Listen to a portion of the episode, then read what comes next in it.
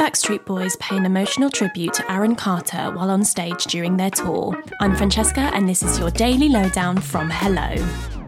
Backstreet Boys paid an emotional tribute to Aaron Carter on stage during their performance on Sunday evening. The boy band, whose member Nick is in mourning following the loss of his younger brother Aaron, addressed the crowds at London's O2 Arena as singer Kevin Richardson said the group had heavy hearts after losing a member of their family on Saturday. After consoling Nick on stage, the band went on to dedicate a performance of their song Breathe to Aaron. We'd like to dedicate this next song to our little brother Aaron Carter.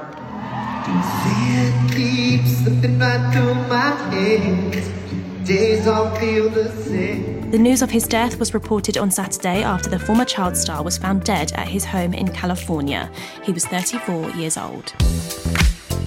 Former Love Island star Olivia Attwood has been forced to quit the I'm a Celebrity Get Me Out of Here jungle after just 24 hours. ITV have confirmed the reality star has withdrawn on medical grounds, and she has since been photographed at the airport returning to the UK. The 31 year old left the jungle for some precautionary medical checks before the team advised her it was not safe for her to return to camp, as there needs to be a further investigation.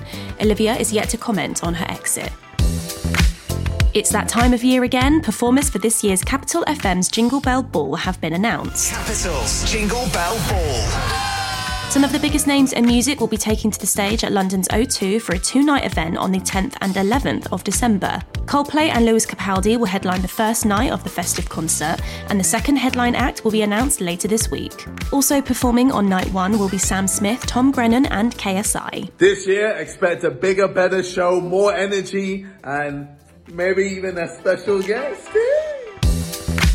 Congratulations are in order for Paul Mescal and Phoebe Bridgers as the couple are said to be engaged. According to a profile in The Guardian, the Normal People actor and indie singer songwriter are said to have got engaged after the pair began dating in 2020. Elsewhere in Paul's profile, the actor revealed his decision to quit social media, which is how he and Phoebe's relationship began, admitting that he didn't find it useful for people to see him online. Drake's new song is not about Megan Thee Stallion, according to the rapper's close circle. The star Lil Yachty insisted that a controversial line in the rapper's new song Circo Loco, in which Drake appears to accuse Megan of lying about being shot, was not about Megan but about women in general. Megan Thee Stallion addressed the line herself in a series of tweets, saying the incident, which involved her alleging Tory Lanez shot her in the foot in 2020, wasn't cool to make a joke about. The song features on Drake and 21 Savage's new collaborative album, Her Loss, which came out last week.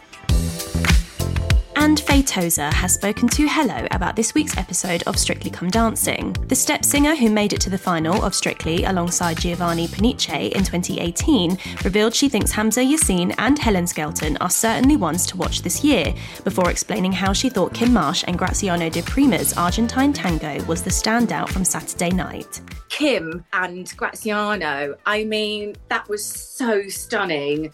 It was flawless. It was such a beautiful performance. You can catch the full interview with Faye and her predictions for the final over on our YouTube channel.